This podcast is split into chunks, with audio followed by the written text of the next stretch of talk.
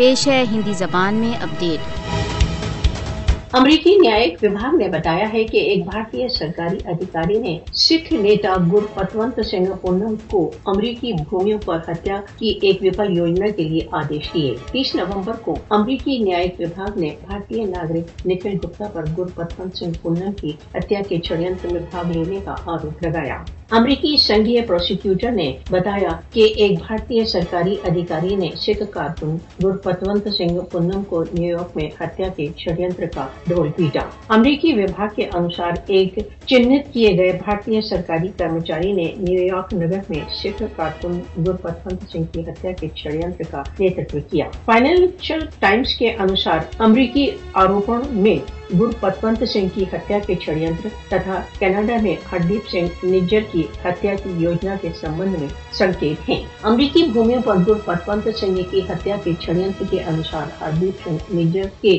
جون میں ہتیا کے دو ماس پشچات اپلبدھ ہوئے۔ امریکی بھومیوں پر گر پتونت سنگھ کی ہتیا کے چڑینتر کے سماچار ایسے سمے میں آئے جب بائیڈن پرشاسن نئی دلی کو چین کے ورد پراپ اپ کر رہا تھا۔ سکھ کارکن گر پتونت سنگھ نے کہا ہے کہ امریکی بھومیوں پر میرے جیون پر پریتن انیہ دیشوں میں بھارت کے آتنکواد کا پرتیکش پرمان ہے۔ امریکی بھومیوں پر سکھ کارکن کی ہتیا کے چڑینتر سے ایک سکھ ادھیکاری کی سمبدھتا بھارتی پردھان منتری کے ورد ایک آروپ ہے۔ بھارت کا نہ کیول بھارت ورن ودیشوں میں ٹارگیٹنگ کا ایک بھیشن ریکارڈ ہے۔ اتیوادی مودی کے نینترن میں بھارت گپتچروں کو کوٹنیکوں کے روپ میں پردرشت کرنے کے لیے دوتواسوں کا پریوگ کر رہا ہے۔ مودی شاسن اپنی جگن کاروائیوں دوارا چھیتری تتھا وشو استھائتو کے لیے ایک خطرہ اتپن کر رہا ہے۔ وشو کو اپنے مون کو بھنگ کرنا چاہیے تتھا بھارت کے راجیہ سمرتھت بھیشن آتنکواد پر